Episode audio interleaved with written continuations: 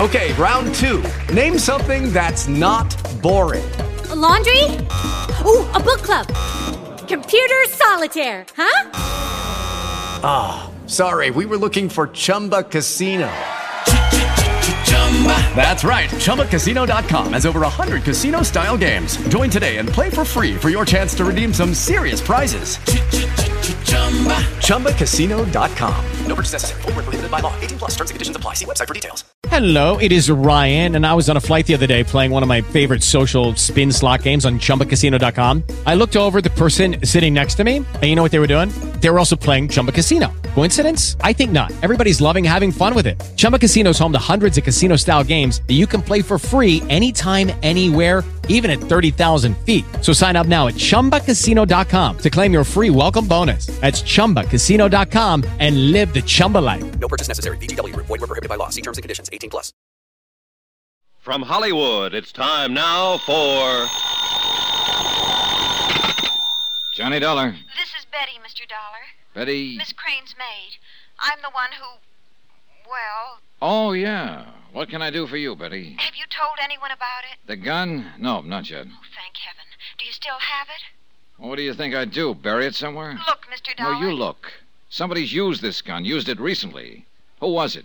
You? No, I never saw it before. Then why were you trying to hide it in the incinerator? I was scared. I didn't know what I was doing. Is it your gun? I found Where? it. Please. Is it tied in with the theft of Miss Crane's necklace? I don't know anything about it, about, about anything. I, I just know I'm in trouble. You've got to help me, Mr. Dollar. Please.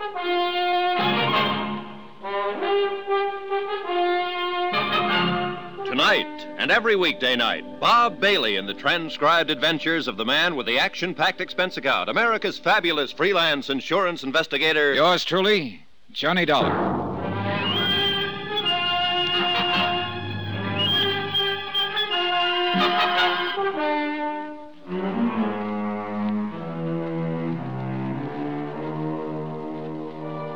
From Special Investigator Johnny Dollar, location Cranesburg, Ohio to the Home Office Tri State Guarantee Company, Hartford, Connecticut. Assignment The Crane Matter. Expense account continued. Item seven $3.10 for a bad steak and worse coffee in the hotel dining room. But it didn't matter much. I had to rush it anyway with one eye on my watch. I was meeting jewel thief Smiley Prell at his rooming house at 9 o'clock, and Melba Crane's maid Betty was coming here to the hotel at 10, providing she could slip away from the house. The schedule was tightening up on me, but I still hadn't seen hide nor hair of the stolen necklace. That is, if hide nor hair can apply to a string of matched pearls insured for $20,000.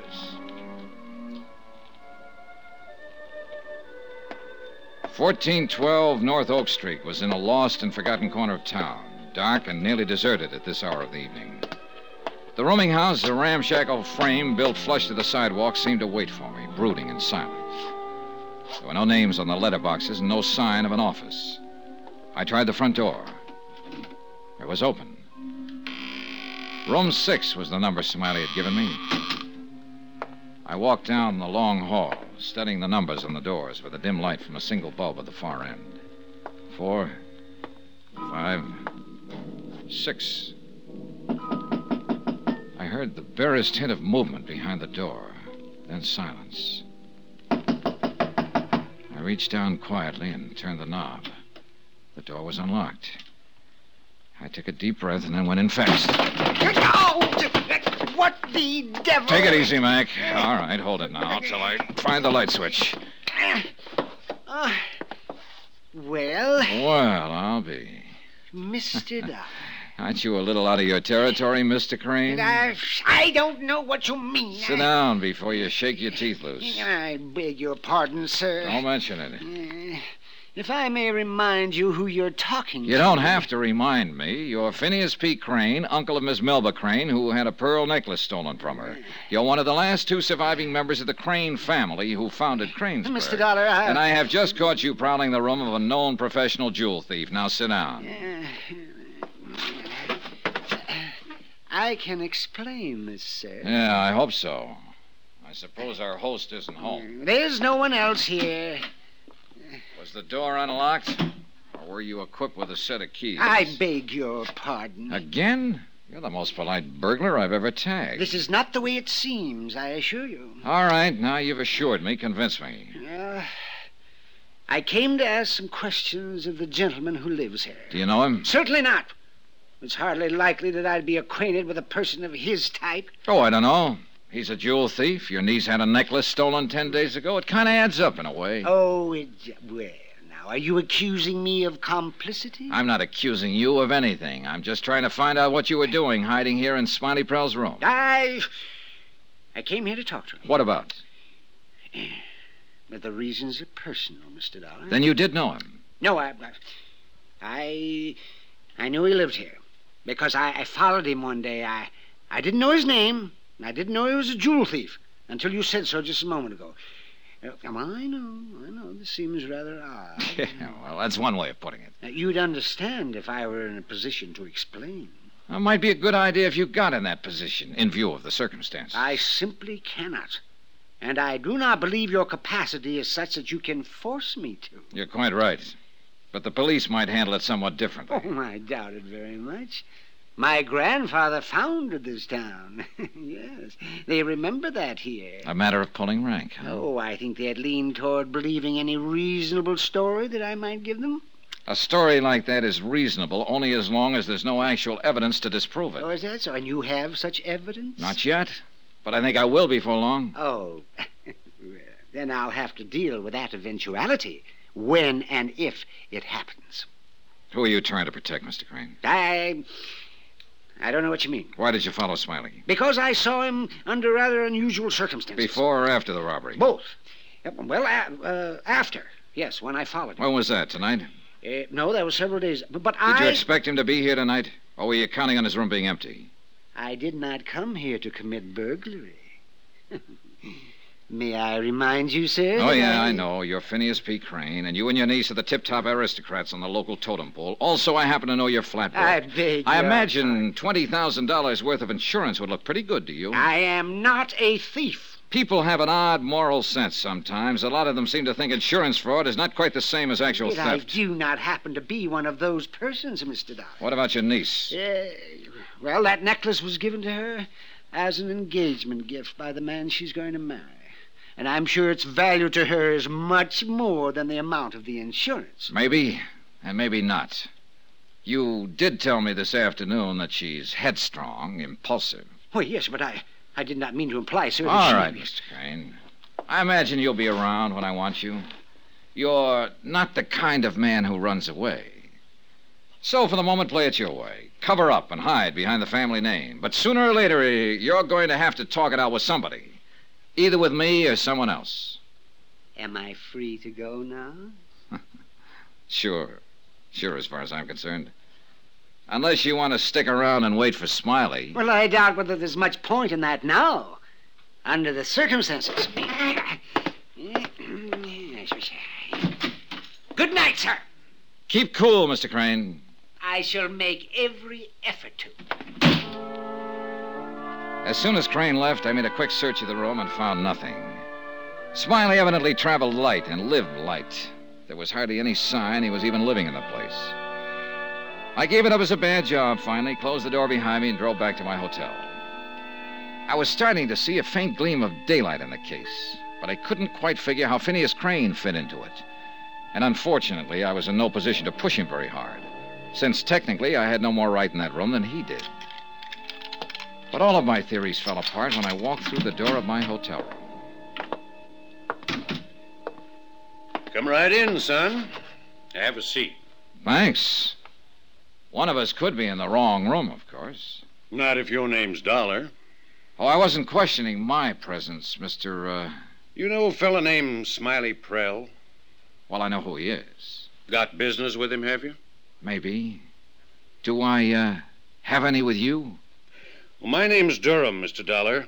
Ed Durham. Oh, well, it's a little late, Mr. Durham, so if you don't mind. I'm chief of police here in Cranesburg. Oh.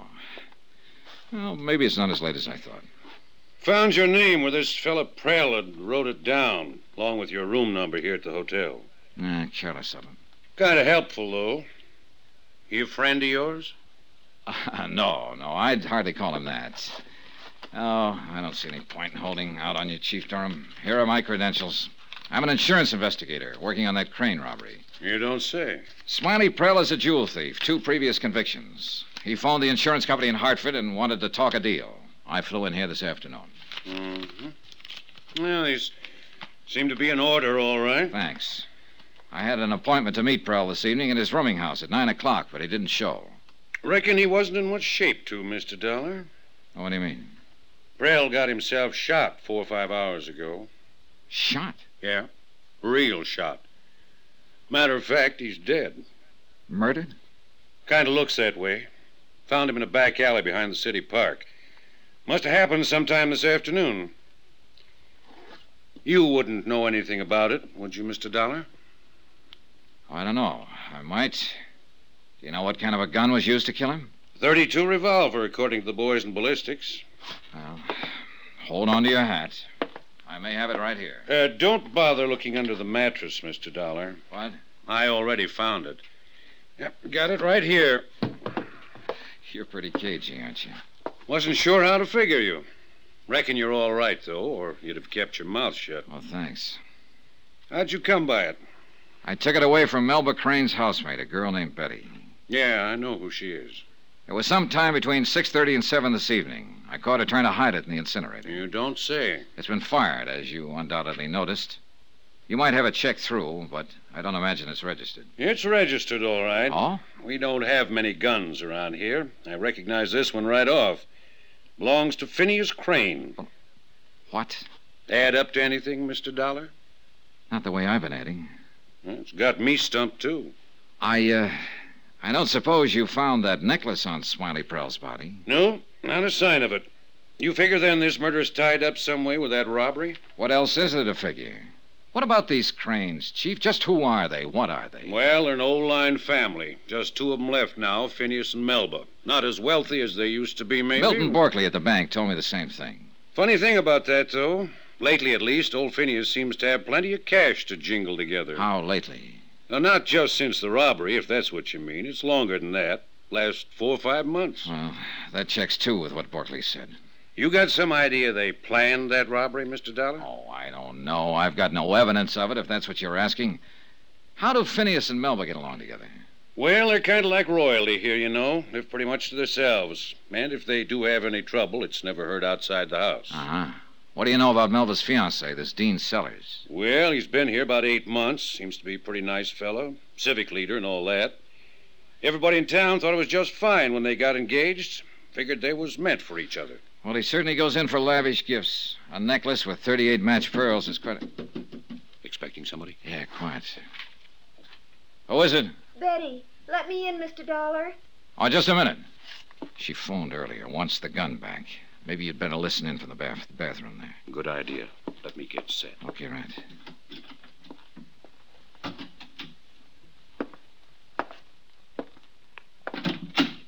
Come in, Betty. Thank you. I've got to have it back, Mr. Dollar. Have what back? The gun you were trying to hide in the incinerator this evening? Yes, of course. You mean this one? Oh, yes. Please, Mr. Dollar. Somebody's trying to get me into trouble. Who? I don't know. I found that gun. That's the truth. Found it Oh, where? Hidden in a drawer in my room out at the crane. Who put it there? I don't know. I don't know. When I saw it, I got scared. I was trying to get rid of it when you stopped me. And now, tonight on the radio, it says a man's been shot. Did you know him? No. Do you know whose gun this is? I don't know anything about it. Oh, give it to me, please. I'd like to, Betty, but I'm afraid things aren't that simple. What do you mean? All right, Chief. It's all yours.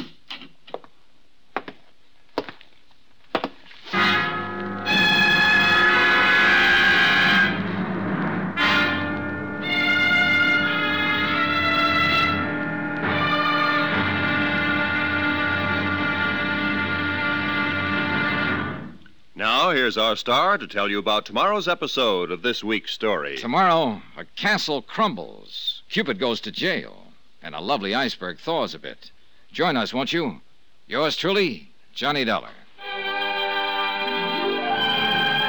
Yours truly, Johnny Dollar, starring Bob Bailey, is transcribed in Hollywood. Written by Les Crutchfield, it is produced and directed by Jack Johnstone. Be sure to join us tomorrow night, same time and station, for the next exciting episode of yours truly, Johnny Dollar, Roy Rowan speaking.